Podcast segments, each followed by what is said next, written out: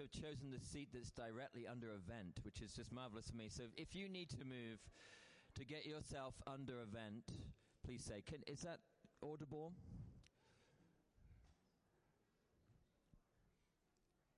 We can certainly ask Phil to turn it up or Reese to turn it up, but it seems to be fairly, fairly loud for the system. Well, um, delighted that you are here, that we can share conversation this morning about one of our four core service ministries, Threads. And I never want to assume, in fact, one of the reasons for having this uh, forum is that we get to share the story of Threads and the, uh, both its history, its current mission, and its uh, future hopes. Um, for those who may not know that story or um, may be inspired to get involved. But before we do that, I'd love to invite my uh, in fact, Bob Miller on the left here, I'm going to ask him to introduce himself, but he said it felt like we were in trouble with something. Uh, reminded me of his school days, apparently. So we're going to invite the folks here to introduce themselves as we get going. I'm Bob Miller. I'm Betsy Pantino. I'm a social worker from Children's Healthcare of Atlanta. And and I'm Lori Garisco, and I'm the coordinator of Threads, the most amazing job in this entire city. There we go. It's true. And just a reminder, when you with the mic, we'll speak right into the right into the face, like we're singing a song. Well, I want to begin by asking uh, just that open open question about Threads, how it started, what its story is, just in a in brief form, how we come to have this beautiful ministry, which we'll uh, describe as we go. But what's the history, the story of Threads? I'll let you pick it That's up. That's a Bob wish. Miller. That's a Bob Miller question. question. Yeah. Dorothy Deacon Chandler, who ran Midtown Assistance Center, when we were hunting around for a new ministry in the early 2000s, said to Wendy Silliman, clothes, children's clothes. I put Wendy on my committee. She sat down at the end of the table, and every time we discussed something, she said we need to do children's clothes. And she finally won the rest of the committee over, and the rector and vestry said fine. And um, we started sorting clothes in late 2003 and early 2004. Opened in July 2004 with a ribbon cutting by the then Mayor Shirley Franklin and our Congressman John Lewis. It's a very gay occasion, and we've been going for 14 years. Yay. And Wendy said, let me tell you, Wendy said, we all just took it because you don't cross Wendy Silliman. Uh, uh, couple of things. One, we, we, we, we clothe children with dignity. We clothe children with dignity. This will look like a shop at Lenox Square. It will be a retail shop. It will not be a dump of cardboard boxes with used clothing for you to rifle through. And secondly, while we want a lot of used clothing, we don't put if you wouldn't let your child go to school wearing something, then we're not going to put it on a threads child. And those two things have lasted 14 years. That's it. Mm-hmm. I wonder if I can uh, ask uh, you, maybe Laurie, to to tell us uh, whether it's a, a, story of Threads or what we what somebody might see if they came into Threads and there is a family there and there's a child there. What what is it that somebody would witness? So so we hear clothed with dignity. We hear that there was a need for children's clothing in the greater the metropolitan Atlanta area. What would be the experience of a child and a family in Threads? Well, um, everybody comes to Threads from different places. Um, some, some of the kids are coming from the homeless shelters, some of the kids are coming from Grady Hospital because they're sick. Um, some of the kids are traumatized because they're living in a domestic violence shelter and they have perhaps left in the middle of the night with only their pajamas on. Um, when they come to Threads, nobody asks them if they need help. We know that if they're at the door, they need us. So it's they're, they're, they're meeting a smile immediately. The first thing that people tell me they notice when they walk in Threads is how it looks like a real store. It's very colorful and everything is very organized uh, many of the families that we work with do not live in organized, stable settings, lives. And there's a, it feels like a hug when you walk in threads. Um, the first thing that we tell them is that everything is free. That's huge, also. Um, and that they can pick out whatever they want.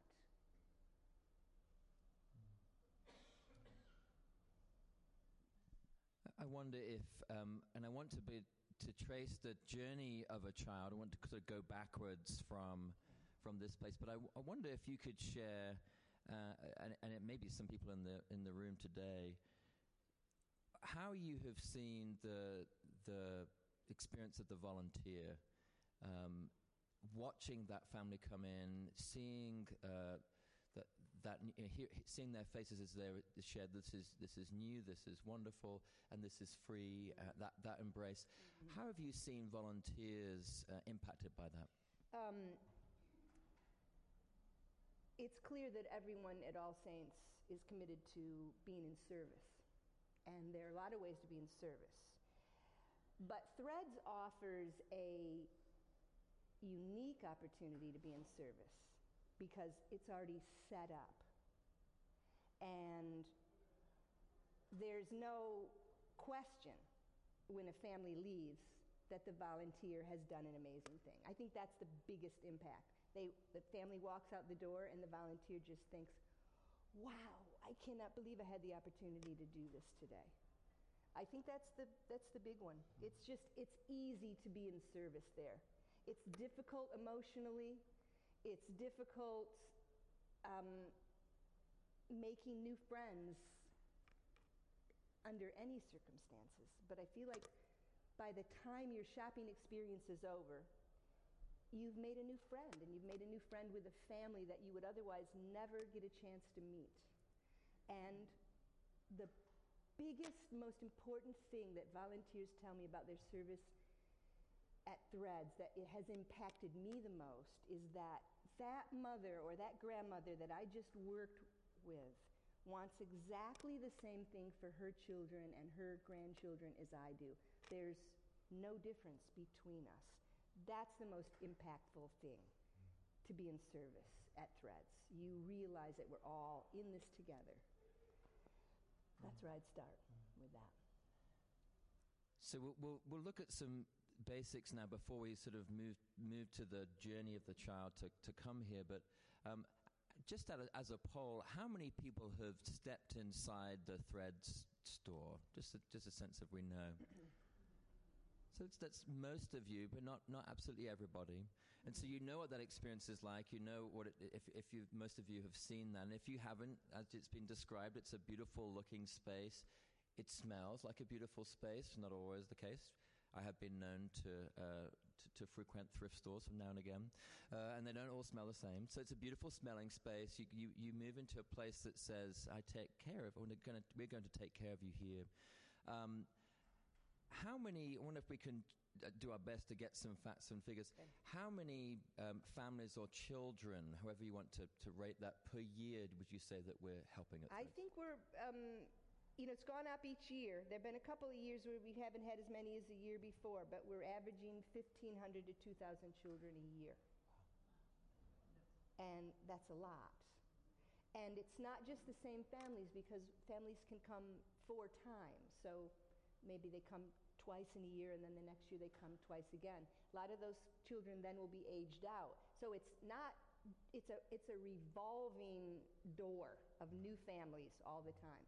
Um, at Emmaus House in particular, which is the agency that all of you know, um, in Peoplestown, um, they've got a whole system of threads people there. They go through the neighborhoods. Like if your children are teenagers and that you shopped at Threads years ago, you're telling the next group of people. Hmm. I can't tell you how many families have come in and said, Oh, my cousin told me she came here.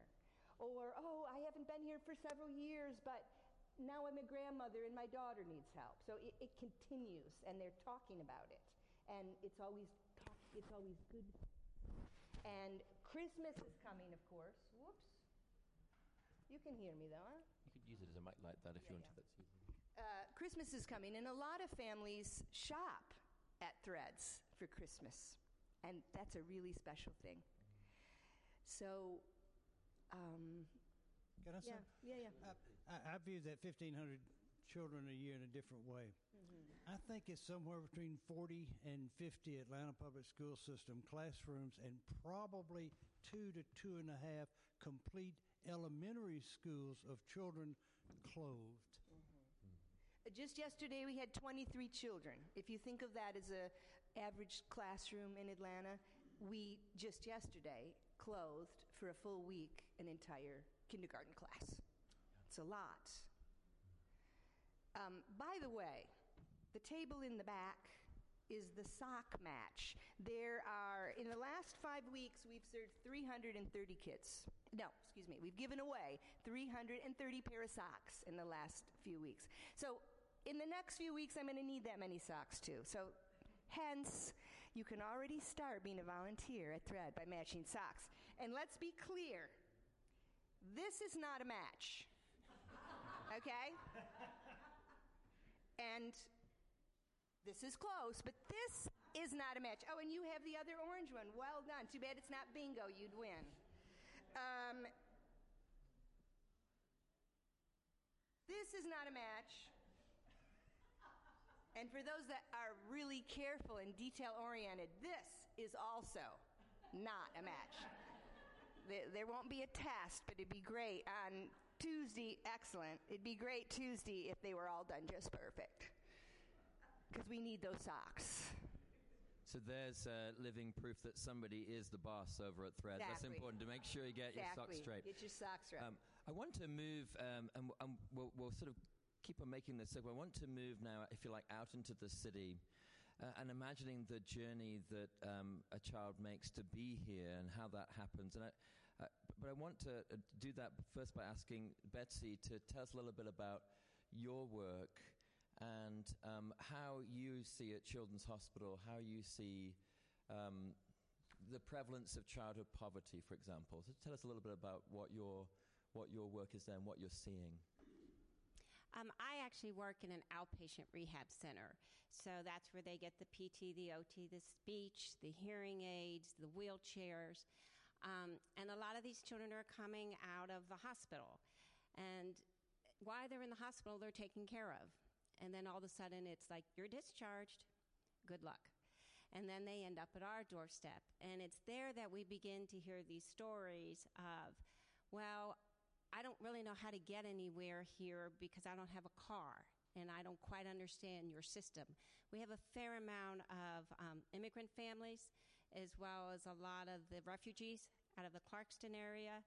Um, in fact, the family, the way I learned about Threads was really from one of your other ministries. Um, you have a ministry that helps with transportation. And um, I can't remember her name. Louisa.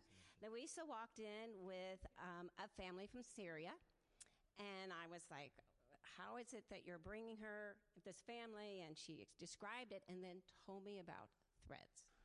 And lo and behold, I soon meet another family who's a refugee. Um, that it's actually a mother with her children and her grandchildren, two of whom have sickle cell. And so these children are frequently in the hospital. She speaks Somalian. She cannot get on and get Medicaid transportation. She can't figure out how to get any of her resources. Um, and I begin to notice the clothes and begin to talk to her about clothes. And that's how I learned about threads. Um, and my, I got to be one of those shoppers because we couldn't figure out a way to get her here. Um, she doesn't have a car. She can't figure out how to navigate our public transportation system, which many of us can.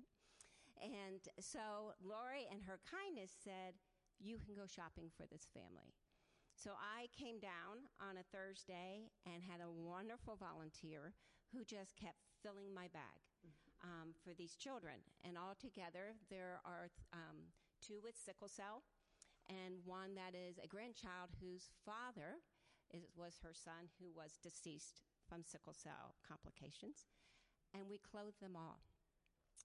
Lo and behold, we get finished with this family, and I don't see them again for about a year. They're back because they've been in the hospital again um, with sickle cell crisis. Again, I noticed the clothes, and it's a very cold winter. Um, it looks like this year, and I ask her about clothes. No, they don't have coats. Well, what about the shoes? Because we were casting one of his feet. No, we don't have any shoes to put on that foot. We're just going to have to put a lot of socks on it. Again, I called Lori and say, Can I come again? And again, they fill up my bag. And the very next week, they walked into the hospital, into our clinic, wearing the coats, wearing the jeans, and wearing the socks. And the smile on that little boy's face, I can't even tell you. Um, but the experience of doing the shopping with one of the volunteers was striking. She was so warm, so making me feel like, oh, of course you should have this you know, instead of that sense of, well, here, you're lucky to get it. And sometimes you actually get that from some of the agencies. When you go back a second and third time, you're back again. Do you need more? And it's like, yeah, these families need this ongoing. We're seeing a huge increase in the number of homeless children. Um, a lot of our kids, um, even the babies, are getting discharged from hospitals and going to shelters. Um, we also have a fair amount of them in hotels. In fact, I just got a text over the weekend for a family that actually, I don't know, that's up in Roswell. Um, mom got into a car accident, lost her job, and now the family is homeless.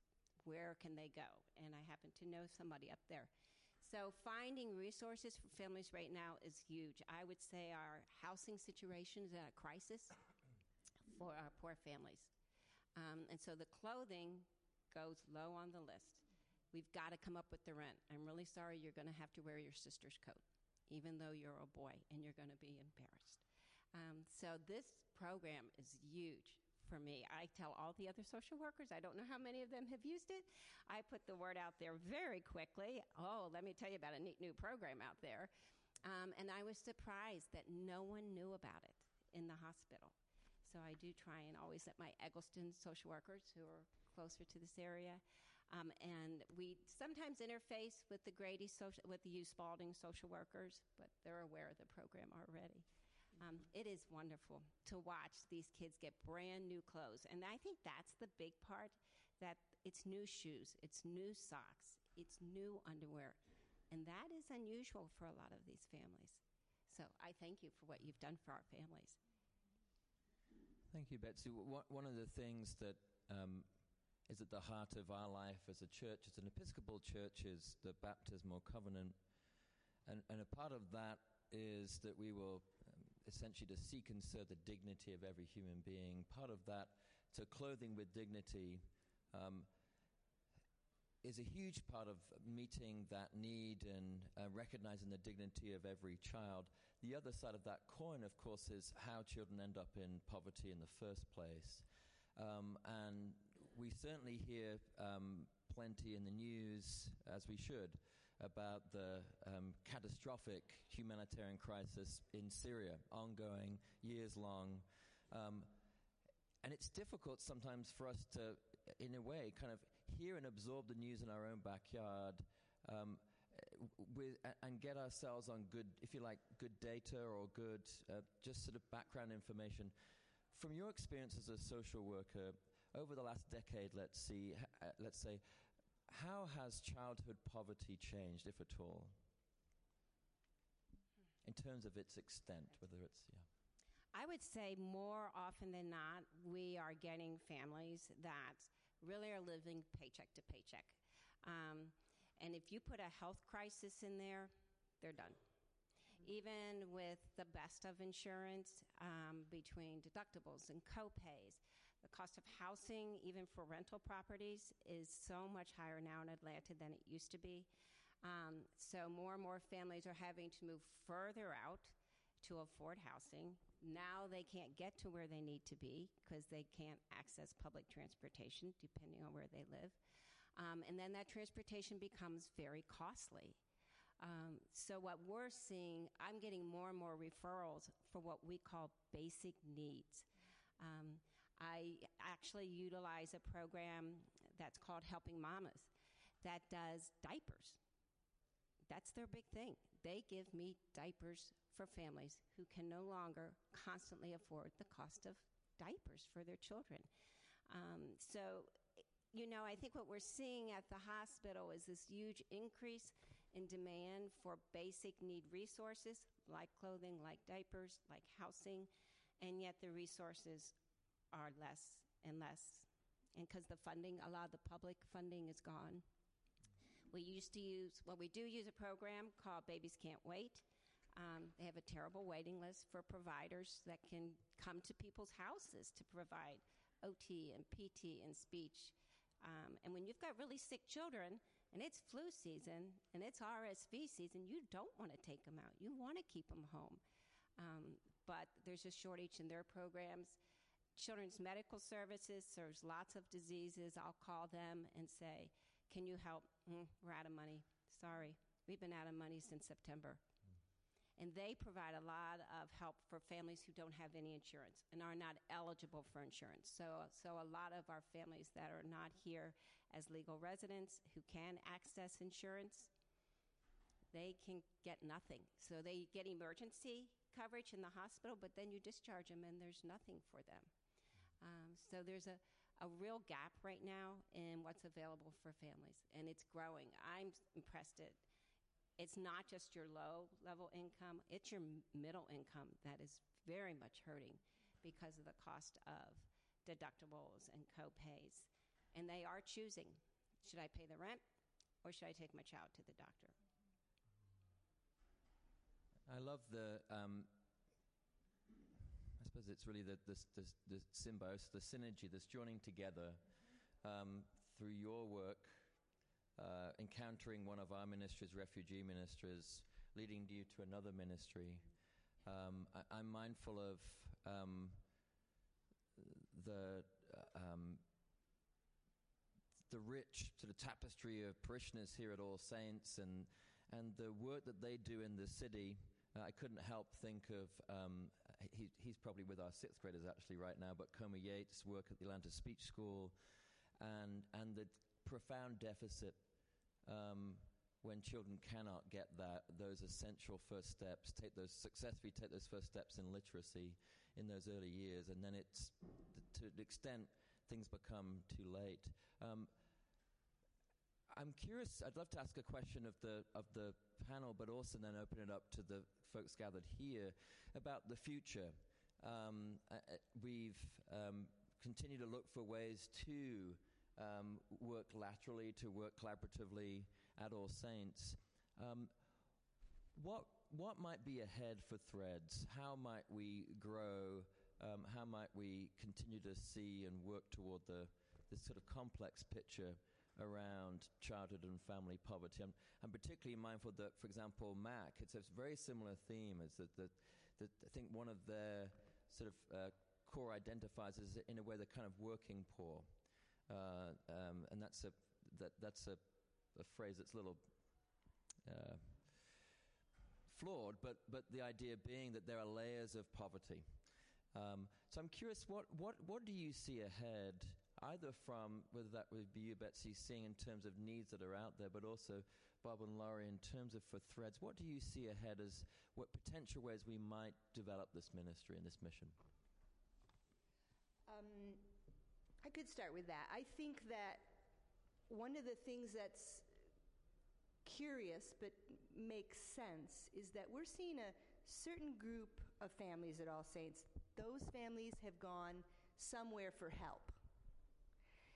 So we're getting that group of families, but there is a whole nother stratosphere of families who are not out there looking for help. They are stuck somewhere in a very bad situation just a few blocks from here and can't get out. I spent some time with an elementary school teacher um, in Bankhead Highway, that area, and she said to me, um, Lori, these children know three blocks square. That's all they know.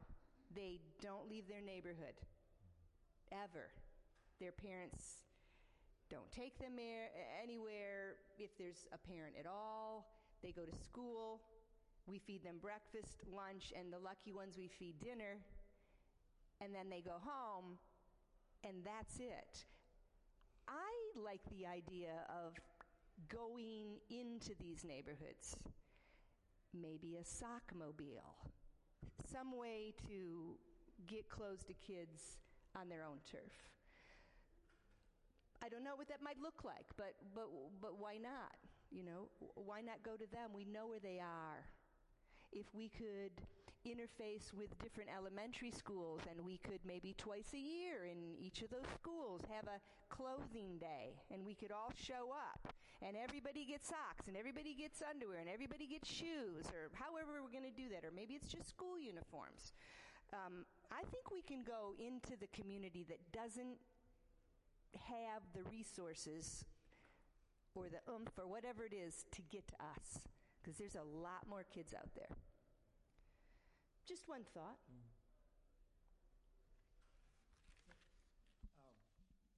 Thank you for asking, Simon. It so happens that Threads has formed an advisory committee to plan what our next five years, what will look like in five years. And the members that have already been appointed to that committee should raise their hands. I know you are, so you better get your hands up. Okay. Eh, here, it, yeah, okay. And uh, we're working on another member. I'm not going to make him raise his hand, but we'll, we'll get him. and uh, our job is twofold: is to figure out what threads should be or will be in five years, and to the extent it's relevant, how it integrates with the block committee. Uh, and we're going to be underway soon doing something. I'm not going to give up this mic without doing one shout out. If you walk in the courtyard a lot of Sunday mornings in the fall, you see this fella standing behind the damnedest pile of winter coats you ever laid He's your hidden behind that pile. Bob Tick right over there. And the galas the galas the galas campaign for winter coats is a lifesaver for threads because we hand out those winter coats like mad. One of the first weeks we were open in 2004, there was a young girl in and she got a winter coat. She put it on. It wasn't cold. She wore it out. It, she was so proud of it, holding her, I'm going to show you that in a minute, holding another sack of clothes. And Elizabeth Robertson was the shopper who had helped her pick all this out. And she got to the door. We've been open about three or four weeks. She got to the doorway. I thought she, you know, I will open the door. I said, like you've come in, you know, get out of here. We got somebody else. And she turned around and hugged Elizabeth Robertson. the volunteers all went back into the workroom and dried their eyes for about five minutes and then came back out.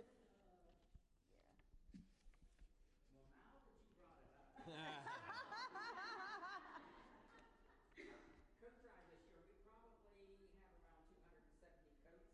Matt, in addition to this, has done a coat drive for us, and we got 30 more coats. We got an incredible donation from a Galus member that we will be able to buy 25 more coats. So I'm thinking we're going to get near that 408 number. Yes. And we're probably going to surpass it. You know, we come to the end of December. Coats are important. Um, talk about tears. You should see. You should see these. The moms, the grandmas, the dads. Dads are some of the best shoppers. But anyway, coats are important, and we are happy. We weren't going to have this panel No, you're not. You know, Lori, I don't really know what to tell you except that I am surprised at how many people don't know about your program.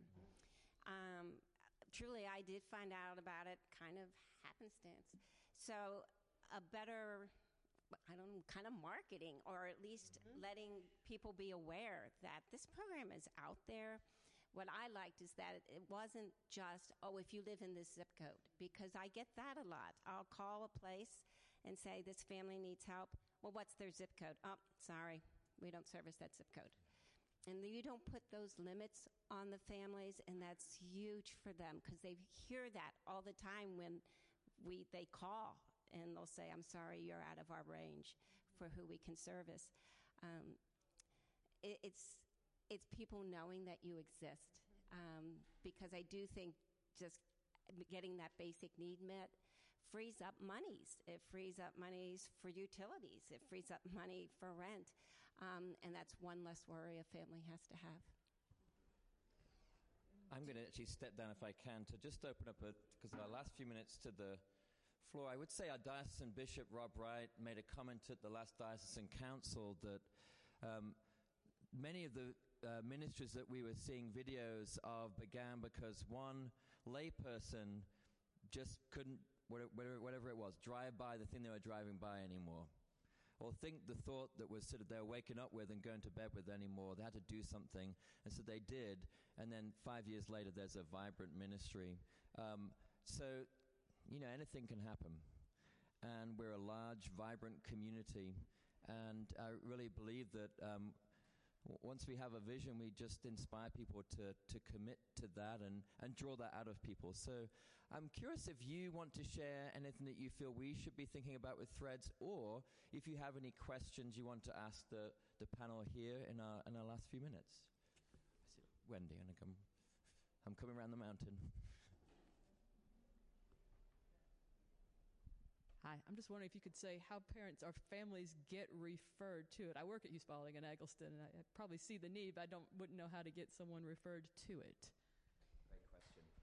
Refer. Okay. Um, we work with about 26 different agencies in town. Um, those social workers, usually they're a social worker, um, would have on file our voucher.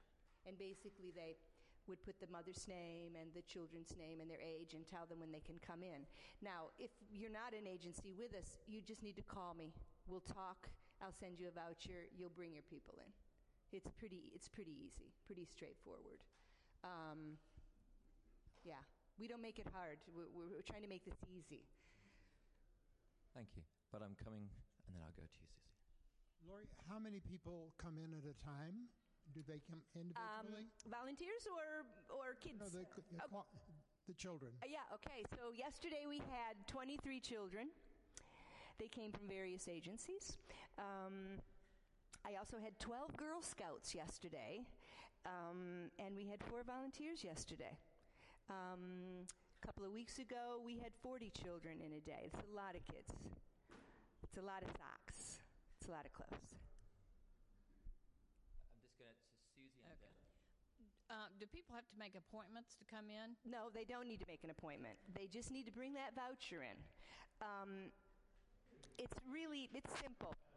There's a voucher there. Fill 'em out, list of kids, list of parents, birthdays, shoe sizes. What one thing I was thinking about is could somebody could people maybe a committee of people or go into a s- to a um, teachers meeting at individual public schools around town I- I- and yeah. talk about it and give them vouchers. Yes. Um, we're aligned with Fulton County Public Schools already. Um, we're aligned with, with the DFCS program as well.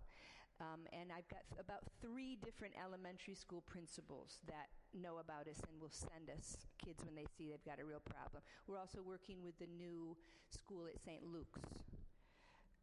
The more the merrier. We've got the clothes. Pat, I'm right behind you. You had a question too.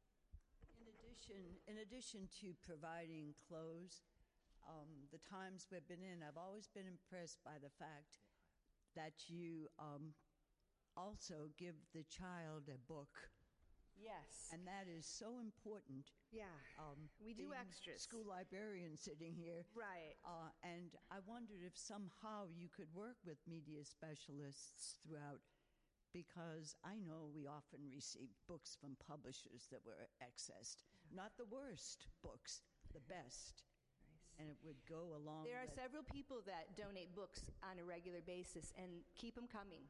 Everybody gets a book. Keep them coming. They go. They go quick. Everybody also gets a toiletry. Um, keep the toiletries coming too.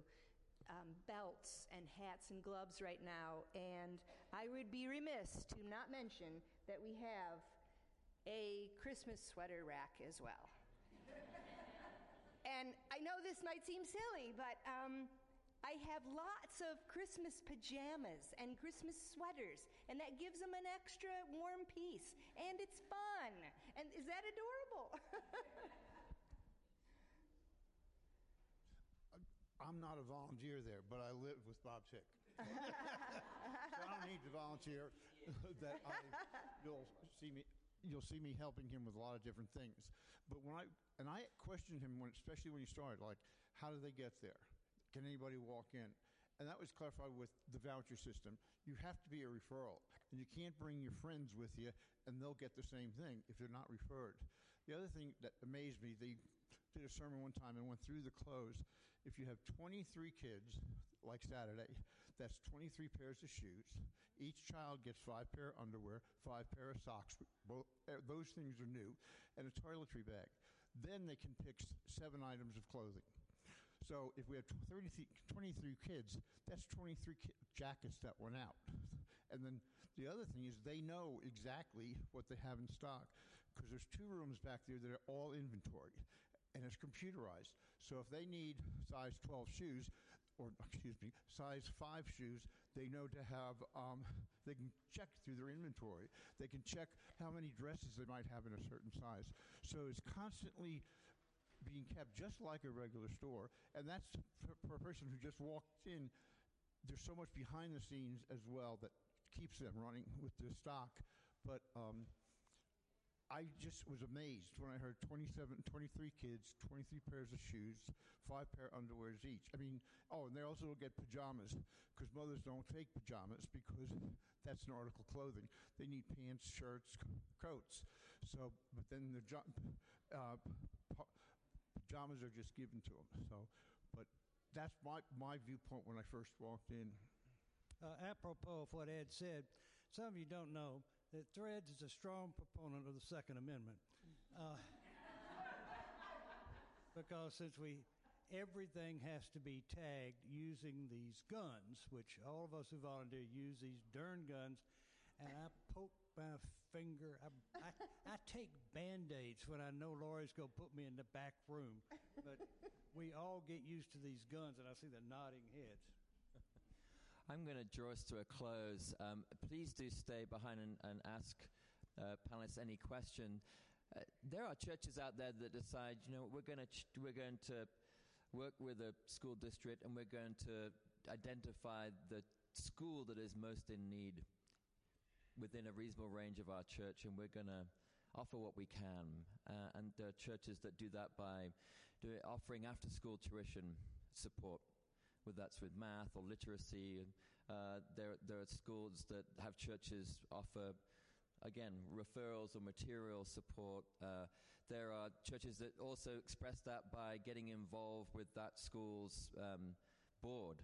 Um, or maybe even with um, helping with fundraising, and it goes on and on. Many opportunities uh, for us to lead. That may be something we do, it may not be something we do, but I want to encourage you to do two things. One, to find that little, that thing that maybe, uh, that inkling, that thing that's sort of getting under your skin, what we might do next, to give that some fresh air and, and see how that might grow, but also to inspire somebody else. Um, if you've been a part of this church for many years, you have absolutely every right. I encourage you, even endorse and invite you to go to somebody who may be uh, uh, junior to you in age or not been here as long and challenge them and say, So, what are you going to do? Director told me to ask you, What are you going to do? Um, but that's how we continue to become a more and more vital church that makes that difference in the world because we know that we have the resources and we know that we have the connections and we know that we're really good at inspiring generosity in others. And, and we have plenty, and Ellen would probably strike me down for saying this, but we have plenty enough here, don't we? we do pretty well as a church. The heating is on. Um, and we will continue to enjoy that rich life together. Um, and there is much in being blessed that we can offer as a blessing. So I do encourage you. These, these ministries succeed and thrive when the people of the church, when the people of the church say, what about this? Can we go here? So I encourage you and I thank each of you for, for being here this morning and for offering of your time and your ongoing uh, dedication to the lives of children uh, who need us a great deal. Um, so thank you very much.